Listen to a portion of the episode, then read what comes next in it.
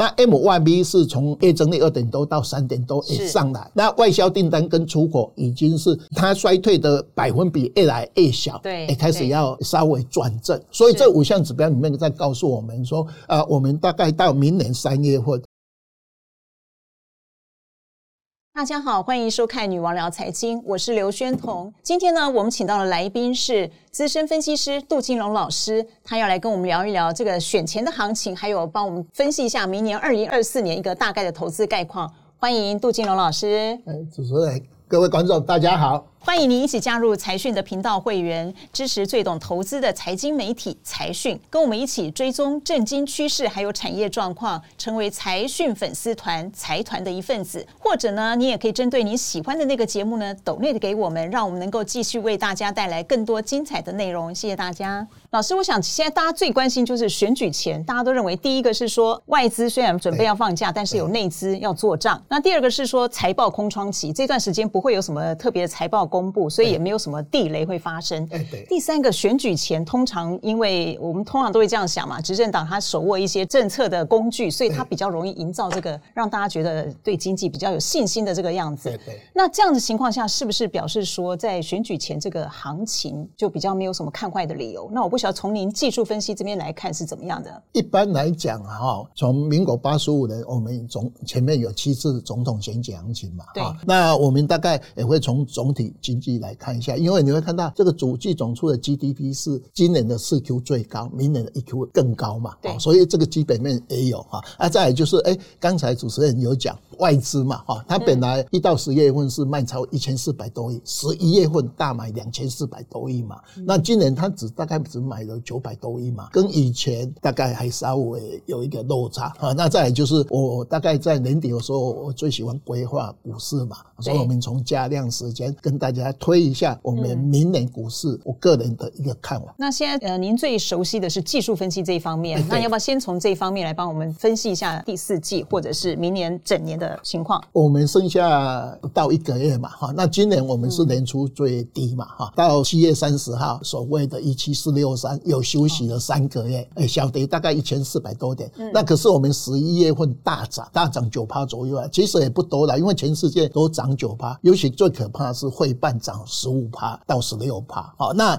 我们台股，诶，目前就是总统选举行情已经开始涨了，涨了一个多月了，一个多月，而且涨九点六四度，百分之九点六四，哎，对对，涨了一千五百四十点。啊，所以我们大概在估的时候，诶，四 Q 哈，理论上大概会收到总统选举的前面的最高点，哦，这是我们大概今年的哈，那我们一般来讲，我们还会规划明年的一个走势图哈，诶，我目前认为。我们这波总统选举行情从十月一五九七五开始拉啊，拉到现在已经过了我们的七月三十一号的高点哈，一七四六三啊。那往又到一月十三号前面的一两个礼拜就是破断的一个高点啊。那明年大概在年初相对的高点啊，往后一 Q 稍微休息，那二三 Q 逐季走高啊。所以明年我现在规划一个盘势就是 ST 的 T 啦哈，T 字线开高小幅。拉回走到我们的一个高点啊，这是明年我们对整个股市的看法。那我们看一下，我们从技术分析的图卡来看一下，就说我们讲说用技术分析的波浪理论，五波从去年的呃十月啊一二六二九，这个叫初生段涨了两千五百二十二点嘛哈。对。那第二波单波回档回到一千三百多点哈，然后完以后开始走主升段，走了为三千四百多点啊。那这主升段比初升段那要好。那再来第四波做 A B C 哦，就说我们八九十三个月回档嘛，回档的一千四百八十七点，完以后这一波从十月三十号的一五九七五开始起涨，这个叫总统选举行情。那我们在录影的时间已经突破一七五四三，哈，那你突破一七五四三完以后，我们这个叫做第五波。那第五波出生段涨了呃两千五百二十二点，你把它加上去，这个按照波浪理论里面大概有到一八四九八，那它到底要涨多少？就看整个大环境。所以就是说。您是用前面的这一段的测量行情在估这个大概最乐观是到一八四九八。哎，对，没有错，就是这样估啊。所以我们现在其实我们在台湾六十二年来，我们的十一月、十二月一月份都会很容易涨。美国一百二十六年也是一样，大家记得十一月份我们涨了将近九趴嘛。好，那十二月份就因为你基期比较高嘛，相对就会有一点压力。可是我们因为有总统选举行情，我们认为在呃明年的一月十三号都是还在这个总统选举，也是第五波的行情。老师，我有一个小疑问啊，刚刚您讲说，如果说这个最乐观到一八四九八，那您又说在选举一月十三号，明年一月十三号之前两个礼拜可能就会到一个高点。对，那是不是我们表示说，我们今年底到十二月一月初就可能要调节吗？我们哈从波浪理论，就说你如果五波段走完，那一般来讲涨多休息是必然的道理。好，就像我们现在不是涨多休息，为了走更多嘛。嗯、那我们假设如果说规划真的涨到相对这个高点嘛，哈，那到今年底后明年初吧，那完又选完总统，哎，这个做适当的休息嘛，所以没有错。就说在这个相对高点，我个人呐，哎，会把我们这一波做小幅的一个，哎，指引保泰，哎，挨完以后，在明年三月份跨入另外一个多头市场，大概比较长期的一个持有，再重新再挑一些更股，对对对对，这样对对对对。那老师，你最擅长这个技术分析，还有您半年前上节目，您讲过什么要看五个讯号，包括你会看景气对策啊，这个 GDP 等等嘛，这五个。那我不晓得您现在怎么看？呃，一般来讲，我们大盘要涨，一定要有基资弹。那我们这一次你会发觉到，哎，我们大盘涨了将近五千点嘛。那我们大概经常看的主持人有讲哈，我们会看五项指标哈。哎，今年涨了二十三趴嘛，啊，你可以看得到，我们以前多头都是二十三、二十二、二十三嘛，去年跌了二十二趴嘛。我们这个二十三负二十三，就是现在最有名的统计误差正三趴、负三趴。我们开玩笑，有没有这几年哈？那在其实都是二十二、二十八哈，我们现在，所以我们说是为什么说我们如果在涨上去，相对一个波段高点哈，我稍微会会指引保泰哈。我们看一下主计总处在上个礼拜公布的哈，他把我们的 GDP 下降，可是明年的 GDP 是往上提高哈。那这里面的话，它是我们的今年四 Q 很高嘛？有没有？选总统的话五点二二 GDP 嘛哈。那明年的一 Q 五点四嘛，最到完以后，明年逐季下跌，跌到零点七，这个下降。那明年它这个 GDP 调到三点三五的话，你会看到它的出口增长率，今年负的，明年只有个位数的成长，所以它已经在透露这个东西了，就说啊，明年我们的整个呃出口虽然比今年来得好，可是也不是两位数的成长哈。明年的 GDP 成长的话，它是公共投资成长九趴左右，是非常高，因为公共投资是政府可以控制的，所以有一类股叫做公共工程概念啊，因为他认为我的出口不是很佳，我用在公共工程，可是公共工程我们也经常知道有编预算不一定会执行，这是 诶明年哈啊，明年的台币它也是看贬，诶这个主计处估的 GDP，你看到它是今年的四 Q 最高，明年的一 Q 更高嘛，选完总统完以后就慢慢降，好，那这个是因为机器比较关系的啊，所以为什么会规划明年开高走低，二三季逐季走高啊，所以很多的华人机构在估明年的走势图，大概都会稍微参考这个。那第二项，我们看到景气对策信号，我们上次来这个节目也有讲，我们台湾这个景气对策信号，只要出现一个蓝灯，它大概会有十个蓝。哎，我们真的十蓝，按完以后九月份是黄蓝灯，可是十月份又变成蓝灯嘛。可是那一次宣布蓝灯完以后，因为它是出口小幅衰退，所以我们的财政部长马上说，哎，我们十一、十二出口会大会成长，所以会又会转为环南灯。那我估计是说到明年三月份，它大概会在环南灯这边哈，在低档整理哈。所以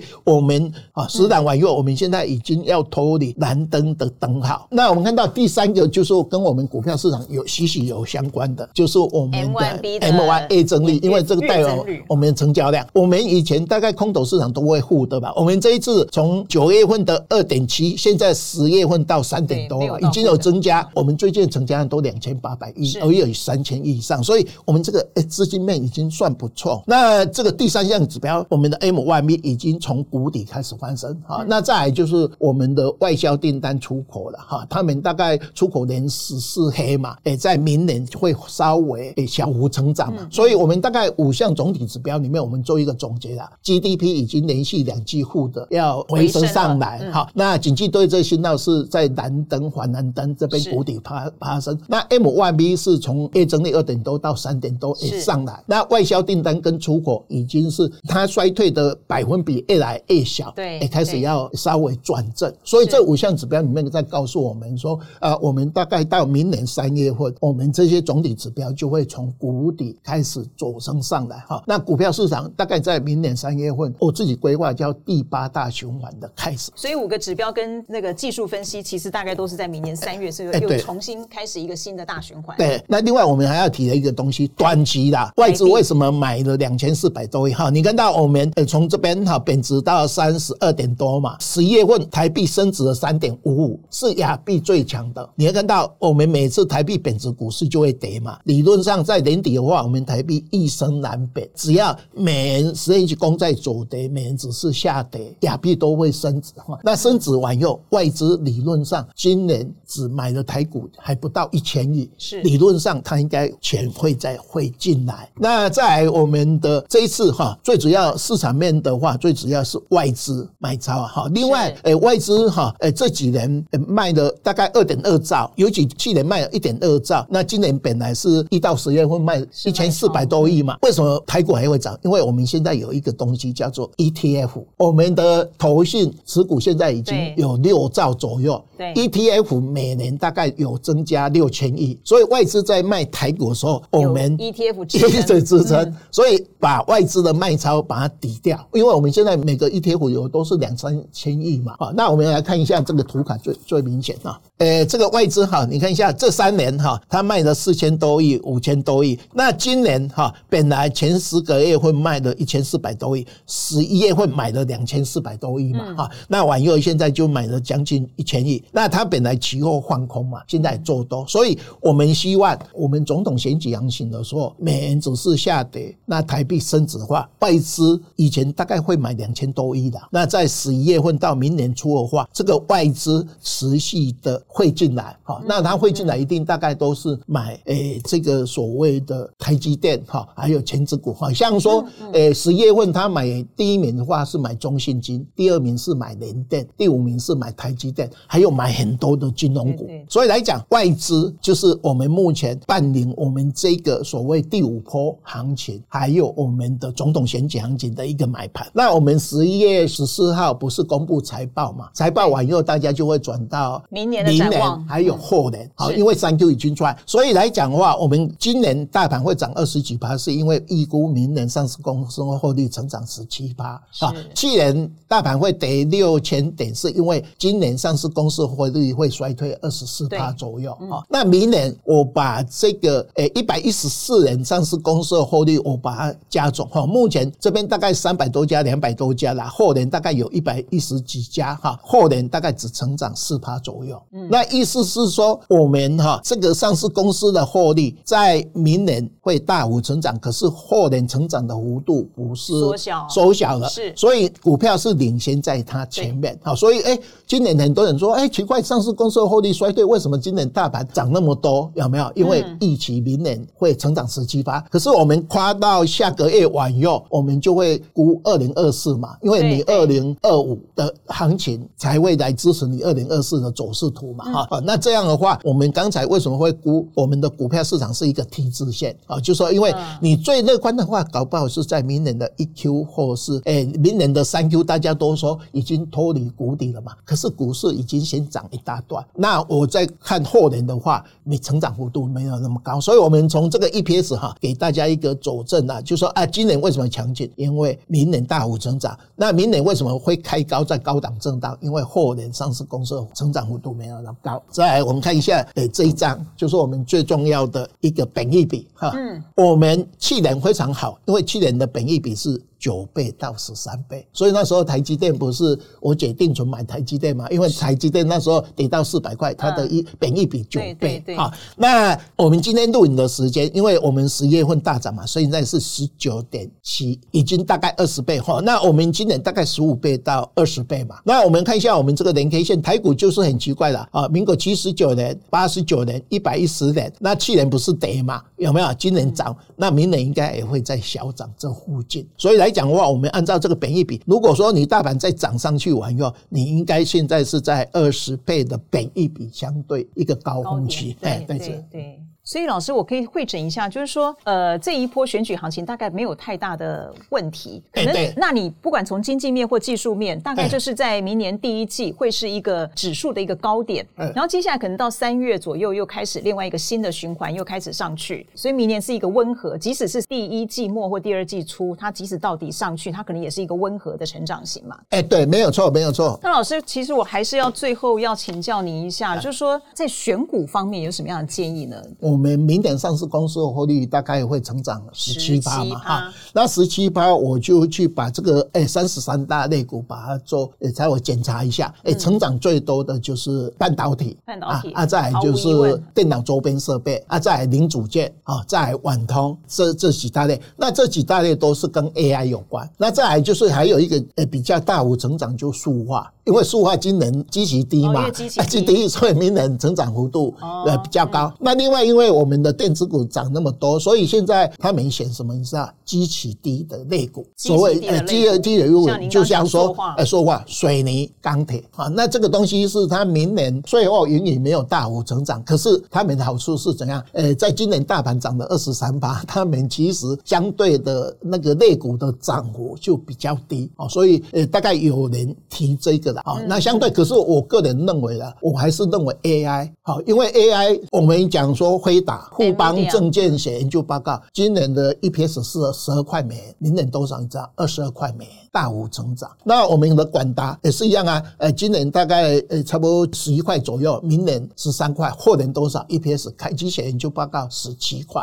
也是从十一块大幅成长到十七块。我们讲嘛，说明年大盘大概涨十七趴，后年大盘只涨五趴嘛，可是你 AI 的类股有没有获利爆发性是在明年，后年它已经成长幅度没有那么高嘛？啊，就像说回答今年诶十二块到二十二，在二十三，成长幅度就没有那么大。啊，这是我们在 AI 里面，我个人在选股的话，也是以还是 AI 还是当做一个主轴，比较积极性的。那那些低基期的，其实就是不要放太重比重，因为它的成长性还是有差。哎，对对，所以像我持股里面，我是 AI 为中心的啊。那我还有摆一部分在金融。对，但是 AI 的类股还是比较比较属于您的口袋名单的重点。对对对，没有错，没有错。好，那我们今天谢谢杜金龙老师的分享，也感谢大家的收看。那如果您支持我们的节目，请帮我们按赞、订阅、加分享。那也欢迎收看我们其他的影片，我们下次见，拜拜，谢谢老师。